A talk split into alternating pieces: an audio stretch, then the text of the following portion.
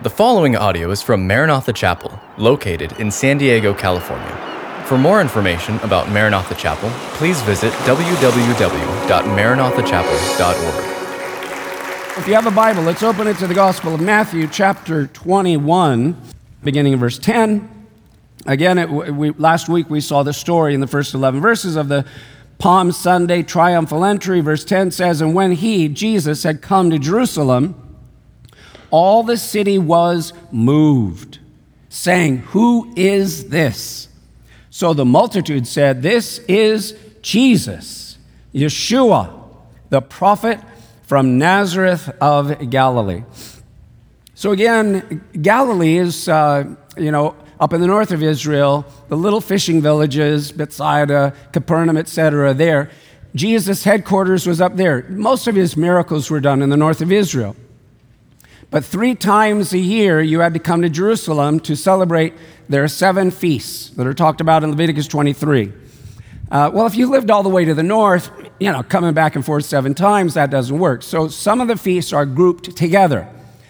Passover is one of them because you have the last three feasts Passover, Yom Kippur, Feast of Tabernacles are in a two week window. So you could travel for, and, and spend two weeks there and fulfill the last three feasts. That's where we are now. Jesus has come for Passover, he's come with his disciples.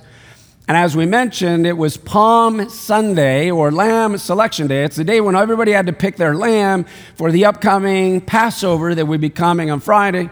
And that's the day that they would select the lambs. That's the day Jesus rode uh, from the top of the Mount of Olives down the Kidron Valley and up into uh, the temple area on Mount, uh, on the Temple Mount. So the, the crowds would swell to four to five times their normal size on that day. Everybody is talking about Jesus. And um, when Jesus now comes, he comes directly to the temple. The, oh, the whole way that he went from Palm Sunday and the Mount of Olives was to go through the eastern gate and to the Temple Mount. And as I note here, the most important purpose of the temple of God is prayer. Everybody say the word prayer. prayer. From the very first dramatic demonstrations of Jesus' miraculous working power, the crowd got excited and wanted to take him by force and make him king. And you have to understand that, I mean, when Jesus started doing miracles, nobody had ever done any miracles like he did not only the different kinds of miracles, but the power of the miracles, uh, the demonstration of the miracles. It was literally wherever Jesus went was like heaven on earth. If you're blind, boom, your eyes are going to pop open. You're going to be able to see. If you're deaf, deafness is going to flee from you. You're going to be able to miraculously hear. If you're lame, you're going to be able to walk. If you're infested with demons, the demons start manifesting, screaming, crying out, We know who you are. You're the most high Son of God. Have you come to torment us before the time? And he would cast them out. And even several times the dead were raised. Whoo, man, that's power. And in their minds, the hope of the coming Messiah is a king like David. So the people are very excited because right now Israel is under the heel of the Roman Empire. Even in the Temple Mount, the Romans have a garrison called the Antonia Fortress, and they had armed Roman soldiers watching over them to make sure that they didn't do anything rebellious or they just controlled them with an iron fist. So the Jewish people could not wait for the Messiah, king, to come and to lift the Roman boot off their back or off their neck. And now they see Jesus for three years. The supernatural power this guy has. Can you imagine when he turns that power on the Roman army and overthrows them and brings the kingdom? But what's interesting is if Jesus had been the military Messiah the people wanted at that time, he would have brought an army to attack the Roman garrison. But instead, Jesus comes to the temple and he comes to the heart of Israel alone, except for a few disciples. He comes weaponless, let alone does he doesn't have an army. He has no weapons. So I want to make this point. The main issue for Jesus when he came was not Rome's army. When Jesus came to the temple, the first thing on his mind was not the, the politics on the ground. What was first and foremost on the mind and the heart of Jesus, the Messiah, was God's temple. And he came looking for something at the temple. And when he came looking at the temple, he did not see it. What was he looking for? He was looking for prayer. And instead, he found merchandise and trade. So, beginning in verse 12, look what we, here's what we see. Then Jesus went into the temple of God and drove out all of those who bought and sold in the temple, and overturned the tables of the money changers and the seats of those who sold doves. And he said to them, It is written, My house shall be called a house of prayer, but you have made it a den of thieves. Wow. I love this. I mean, can you imagine Jesus? Maybe you've seen it in the films a little bit. I don't think any film has ever really done justice to what Jesus did when he came to the temple. And, and what they had in the Temple Mount area was so you had to use, because Israel was under Rome, you had to use Roman coins. And Roman coins had the face of Caesar on it. Remember when they came and asked Jesus, hey, should we pay taxes or not? Trying to trap him. And he said, well, give me a coin. So they gave him a coin. He goes, whose face is on it?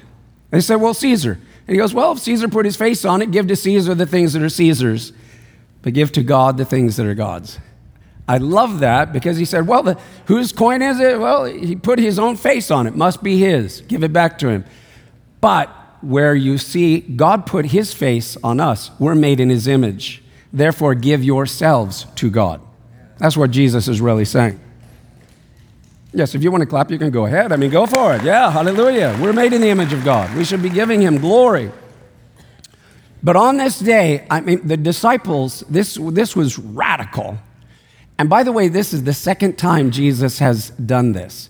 Apparently, the very first year that Jesus came to the temple, he came and he threw the money changers' tables over because they had this exchange going. Um, the, the priests had set up kind of a system where they said, look, if you want to come here and worship God, you cannot use the Roman coins, that's pagan, they're idols. So we have Jewish money. You have to exchange your Roman money, your pagan money, for the Jewish money. And then guess what? They added a little fee for themselves, maybe not so little. And they made money.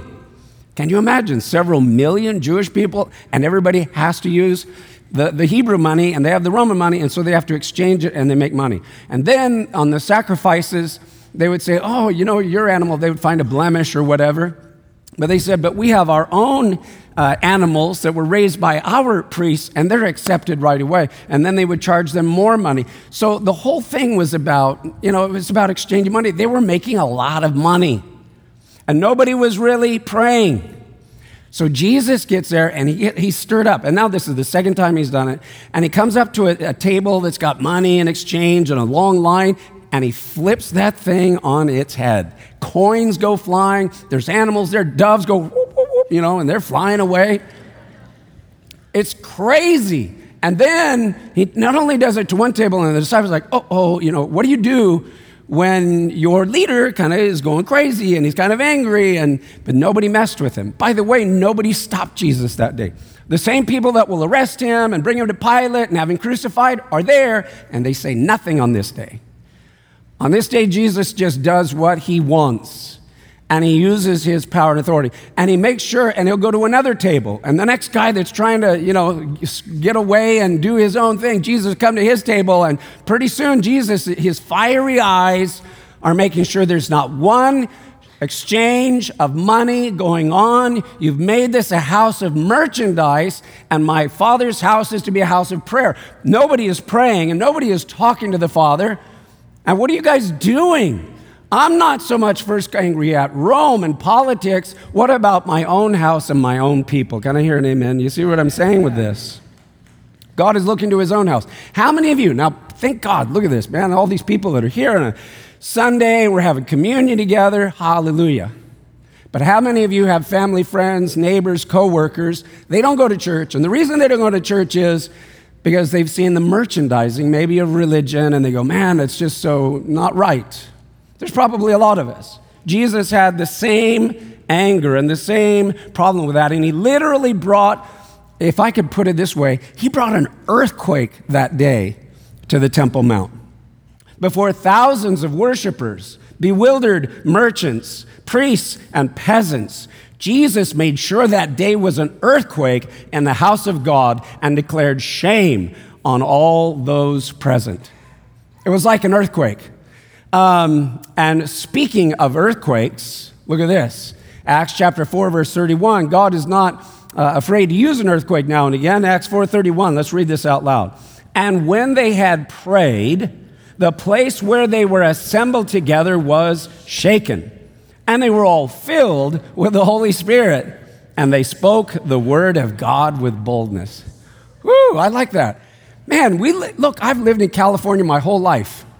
And there are people, you know, like, like that are east of here, and when they think of California, they're like, "Well, man, what do you what do you do about all the earthquakes?" Man, I've been shaking, rattling, and rolling since I was a baby here in California. And how many of you felt on Friday night there was an earthquake? There was an earthquake, 6.9. Some said it was 7.1 or whatever. And uh, how many of you actually, honestly felt it? Raise your hands. Okay, a few of you. How many of you didn't feel nothing? Oh man. You guys are in so big trouble, man, I'm telling you. Tony Villarreal said, Man, I was sleeping. I said, Man, Tony, you didn't feel it. Well, I felt it. So, you know what I was doing when it came? I was watching. Look, I'm a, I'm a San Diego guy. I was born and raised here, so I'm a, a loyal Padre fan. I was watching the Padres play the Los Angeles Dodgers in the famous Dodger Stadium. It's all packed out. And I was praying for a miracle. God, please, could the Padres win? I'm going to watch this game. The whole game, I'm investing time. Could they possibly win? And all of a sudden, one of the innings, all of a sudden, you know, they have that camera angle from uh, kind of behind the pitcher, over his shoulder. You can see his pitch, and you can see the guy, and they got the little square for the, you know, balls and strikes. And the camera just starts shaking and going. And you know, every once in a while they're doing that, and some guy's not paying attention, and they're doing. And so I'm, like, I kept waiting. When are they going to switch to another camera? They never switched to another. It just kept shaking. I go, what? Did, did some guy's you know drunk son just come and take over the camera? What? What is going? And no, and they're not saying anything on the TV. And finally, one of the guy goes, Hey, I, you know, we're in Dodger Stadium. I think we just had an earthquake. I'm feeling them. And then I felt the ground rumble underneath my chair as I'm watching this game. And then immediately, you know, it starts binging, you know, the phone or whatever that we just had a 6.9, 7.1, whatever earthquake. But then, you know where the earthquake came from? Ridgecrest, east of Bakersfield. And then they had a thing where they said Las Vegas felt a little something out there. Do you know how far it is from here? To Ridgecrest, just think about even from here to LA, how much land that is, and that we felt the same ground from where it started. We're feeling it down here. That's scary. God, now let me, let me also say this I don't believe there are any coincidences. God literally, it's like God just touched. He used earthquakes, but here's the cool thing. If, if you are a believer, you can get filled with the Holy Spirit during an earthquake. That's the scripture right there. But you know what? Jesus said one of the signs of the times that he's coming back will be earthquakes. He says, I'm going to shake everything that can be shaken. Now, God can use literal physical earthquakes, and I believe, I, I just, I just really believe that God is shaking the state of California to wake us up spiritually and to wake up and to look up and to get our eyes on Him and glorify God. We, we should be leading we should be leading the nation spiritually before Him. And I think there's a lot more things that are going to be unfolding. I'm very excited about what's coming uh, in the near future, but signs of His coming. Jesus, so when He went to the temple, He cast out, He overthrew, He cleaned house. And I believe that's what He wants to do with His temple. Now, what's interesting is that the New Testament says that there's another temple, and the new temple is made of living stones. The living stones are believers. It's literally you and I. 1 Corinthians uh, chapter 6, verses 19 and 20. Let's read this out loud. Or do you not know that your body is the temple of the Holy Spirit who is in you, whom you have from God? And you are not your own. For you were bought at a price, therefore glorify God in your body and in your spirit, which are God's. So I believe um, God is sending earthquakes of a variety of kinds, shaking us up. And He wants to cleanse His temple. Do you hear what I'm saying? Then it was the physical temple made of stone. Now it's a temple made of men and women who, who are filled with the Holy Spirit. And he, he's looking for prayer. He's looking for prayer in our hearts and in our lives.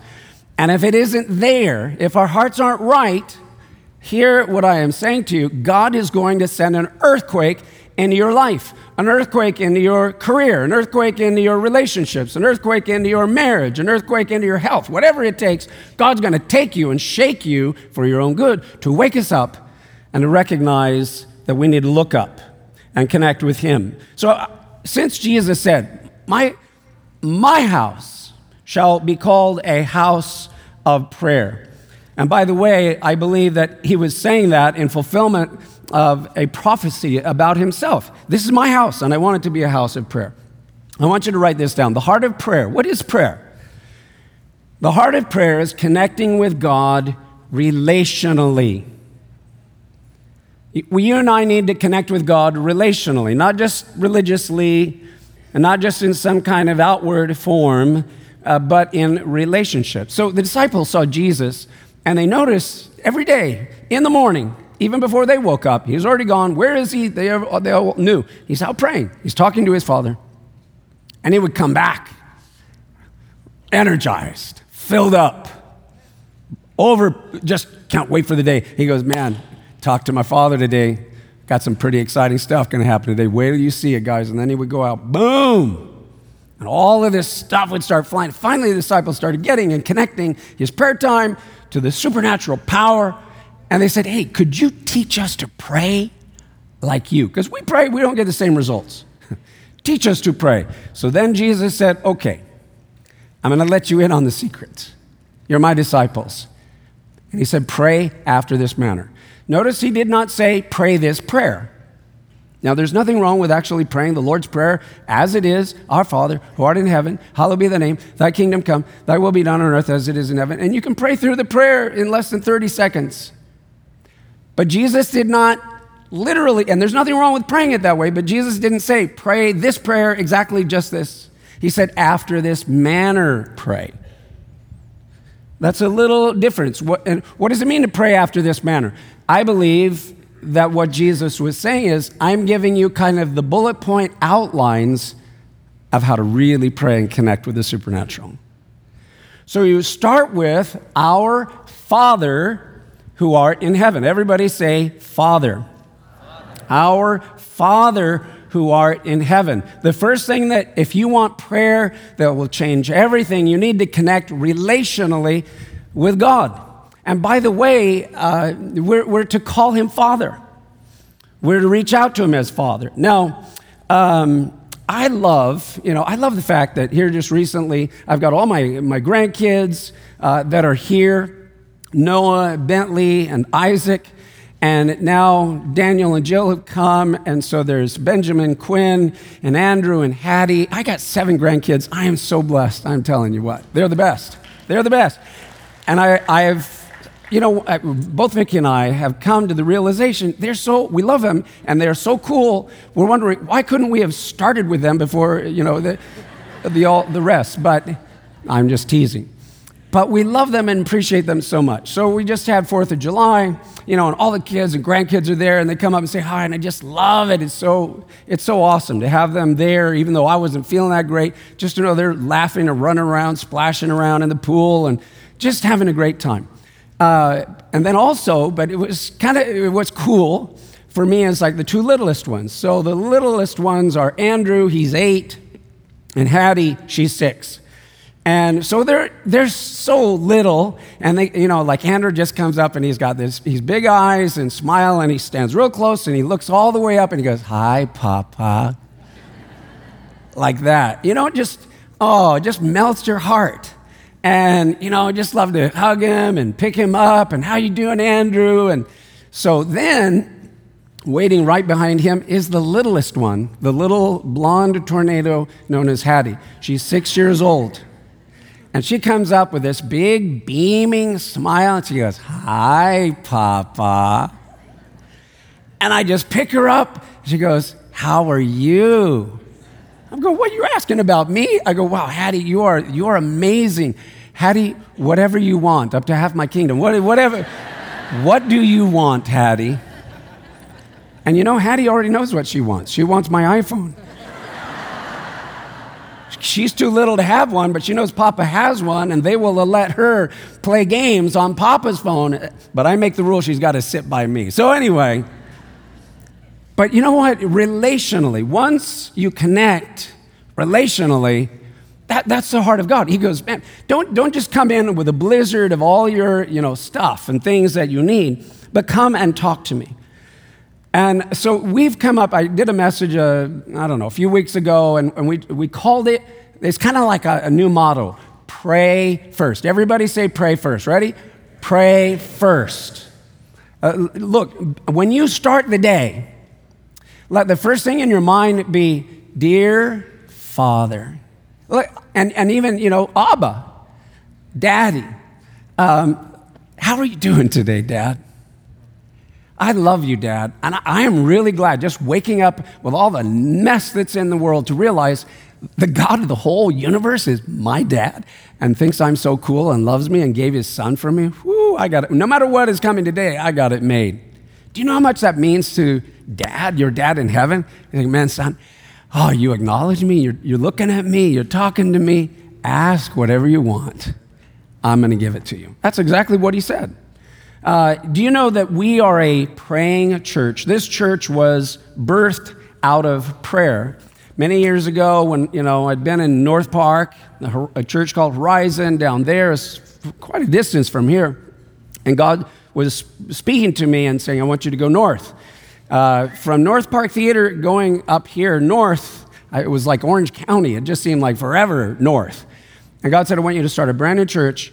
And I want you to feed my sheep, and I want you to call it Maranatha. Maranatha means, O Lord, come, or it means, Lord, we know you are coming soon. I want you to name your church Maranatha because I want to use you and I want to use this church to bring a message to wake up the bride and the body because we are living in the days and the time in which the kingdom of God's going to come from heaven to the earth. He is coming and he is coming soon. We need to be awake and ready for it. Can I hear an amen on that? Hallelujah. I'm telling you.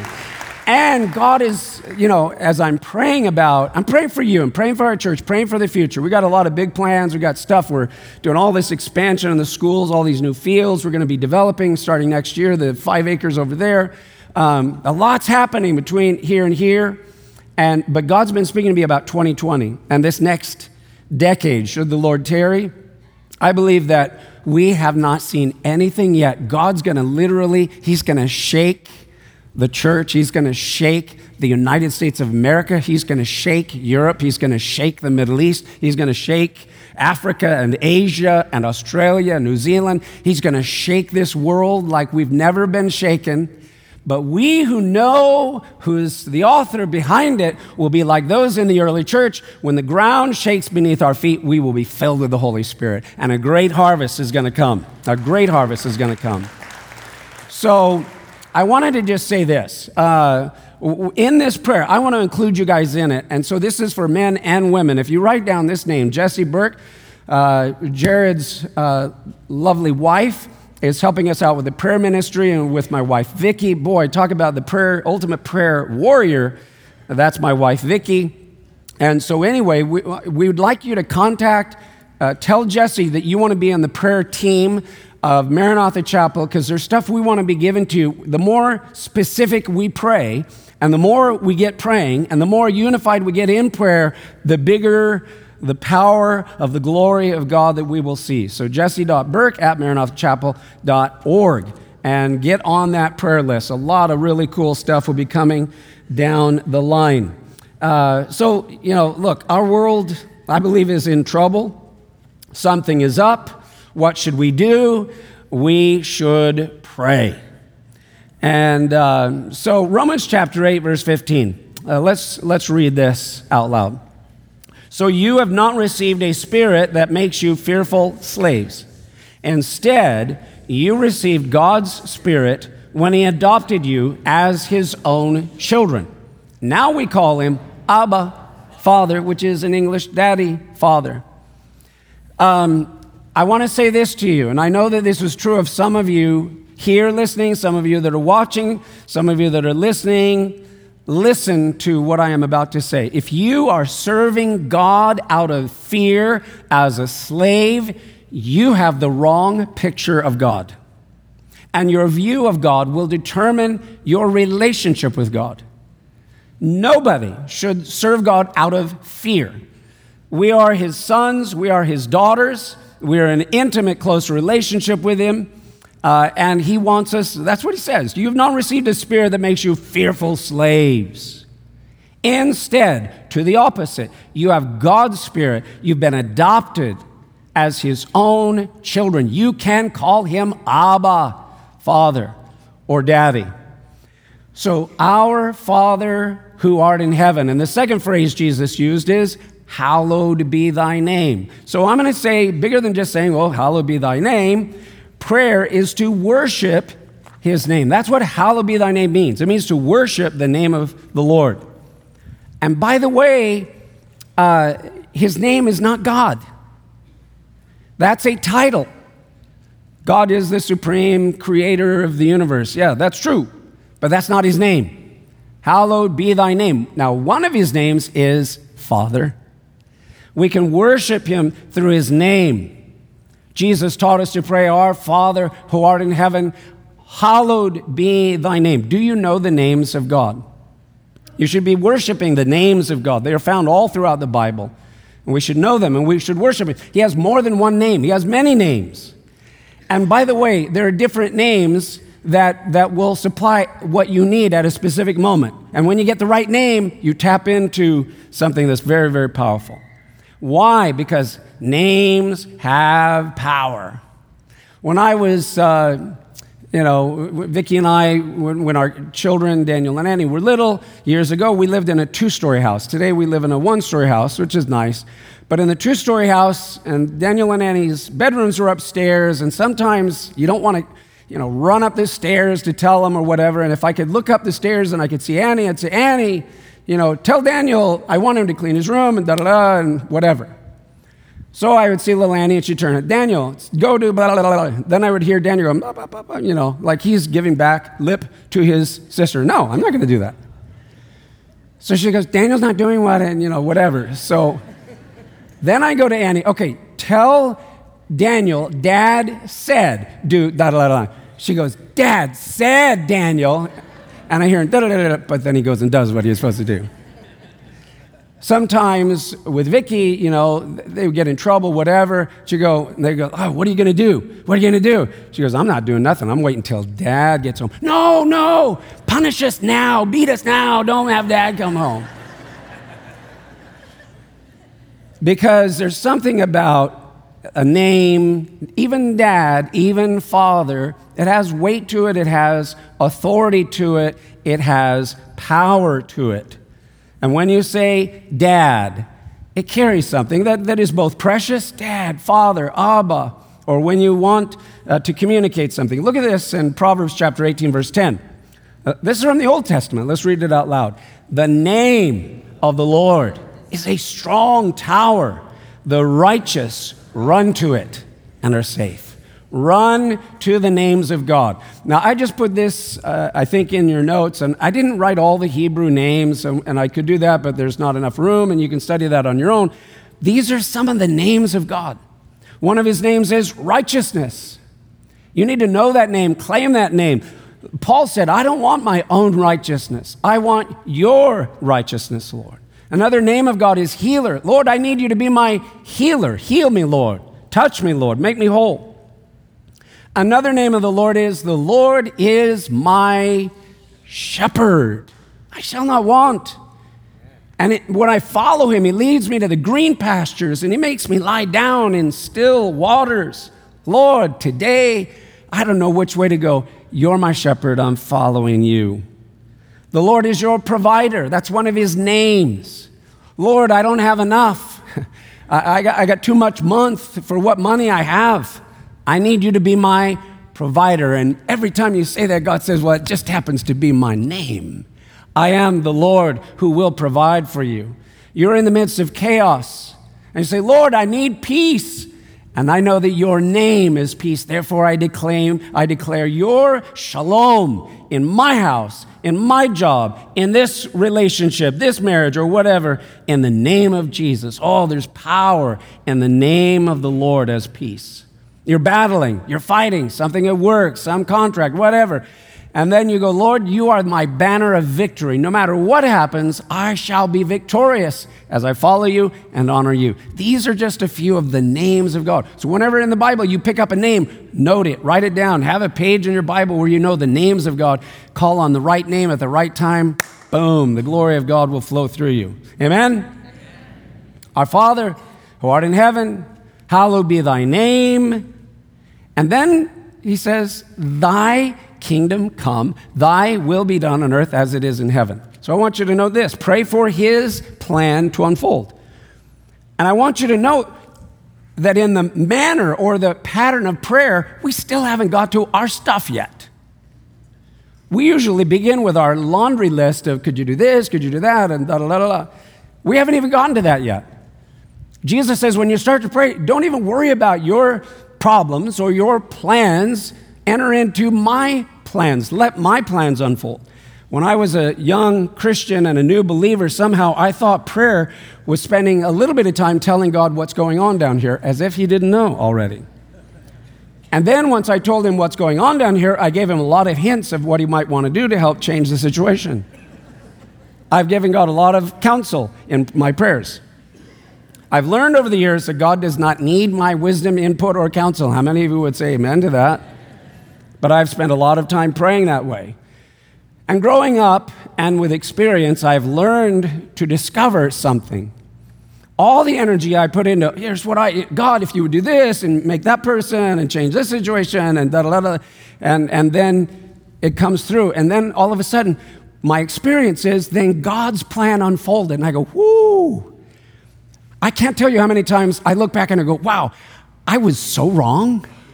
And I, and I want to just say, thank you, God, you didn't listen to me and you didn't answer the prayer the way I wanted, because the way you just did it is like a million times better. So you learn by experience, like Jesus said, to pray, forget my agenda. God, what's your agenda? I'm going to slip right into what's your plan, God? I might be a mess, might be a chaos, might be like freaking out, and you're like, but I know in the midst of this, you have a plan. Whatever your plan is, I'm there. I'm in. I'm all in. Let your plan unfold. And I have been shocked when I have come into desiring, not me figuring it out. By the way, that takes a lot of energy to try to figure it out, help God, counsel Him, and then pray. A lot easier to go, God, I, I don't have a clue. You know all the participants, you know all the problems, all the people, and I'm just going to trust you. Thy kingdom come. Let your kingdom come. Let your will be done. Let your plan unfold. Whatever it is, I'm all in. And he goes, Good, I'm waiting for that. I got you. And then you see, and he does stuff. He will move mountains. He will change minds. He will change hearts. What seemed like all against you goes the opposite, and everybody is for you. It's awesome. It's incredible. Growing, I've learned to pray from the very get go Lord, whatever, I want to in on your plan for my life, whatever that may be. Luke 12, 31. Let's read this out loud. Seek the kingdom of God above all else, and He will give you everything you need. And that, that's one of the best ones. I love that verse. Memorize it, meditate on it, put it inside your mind and heart. And then closing, we'll look at the last few verses. So after Jesus cleans his house, because there was no prayer going on, it says in verse 14, then the blind and the lame came to him in the temple. Whoo, I love that. And he healed them. He just cleaned house. All the religious leaders, priests, Pharisees, scribes, chief priests, get out of here. You're not doing the right thing. You're not even praying. But in the midst of that, guess who were not afraid of him? They were all afraid of him, but who was not afraid of him? The blind, the poor, the lame, the needy. they were drawn to Jesus. They said, Wow, if you, we didn't like those guys either. And if you're against them, you must be for us. And exactly, they came to Jesus, he touched them and healed them. That's what the body of Christ is to be healers. When we pray and are in fellowship with God, we become healers of those who are lost and those who are broken and those who are confused and they don't know where they're going. And so, but when the chief priests and scribes saw the wonderful things that he did, healings, and the, then the children cried out in the temple, read teenagers. There was a youth movement on the Temple Mount that day, and they were shouting and screaming. The most excited people on the day to the miraculous miracles of healing and supernatural were the teenagers. And I want to say this because I know we got teenagers in the house today. Every communion, we invite all the teenagers in. And I want to say this to you. I pray in the name of Jesus that every teenager that goes through this house will experience the supernatural power and presence, the miracle working power of God. You will never forget it. You will never be the same. It's not a game, it's not politics, it's not left, it's not right. When you come and experience the power that God is real, heaven is real, angels are real, demons are real, the whole thing is real, and your eyes are open, no college, no institution, no political bent will ever be able to. It's like you're, you're, you know. It's like I know what's going on now. It will never be the same. Amen? And the teenagers got it, and they said, Hosanna to the Son of David. And they were indignant. The chief priests were mad. So, teenagers, when religious people get mad at you for believing in the supernatural, don't worry about it. They said they came and they said, "Hey, Jesus, you hear what these teenagers are saying about you? They think you're the guy, the Messiah." Jesus said to them, "Yes. Have you never read out of the mouth of babes, nursing infants, you have perfected praise?" He goes, "You think it's a big deal that teenagers can recognize the supernatural? I'm telling you out of the scriptures, even babies respond to my voice." It's big. It's big. And then he left them and he went out of the city to Bethany and he lodged there. And by the end of this week, by his crucifixion, death, burial, whoo, and the resurrection on the third day, the world, not only on the earth, but in the supernatural realm, would never be the same again. He is risen, and we're getting to worship him. We get to have communion with him. We're in relationship with him. His Father is our Father, and we're in the family of God. Amen. Thank you for listening to this podcast from Maranatha Chapel. If you haven't already, please subscribe for weekly messages. Feel free to share this podcast and join us for our weekend services, held Saturday evening or Sunday morning. Visit our website at www.maranathachapel.org for more information.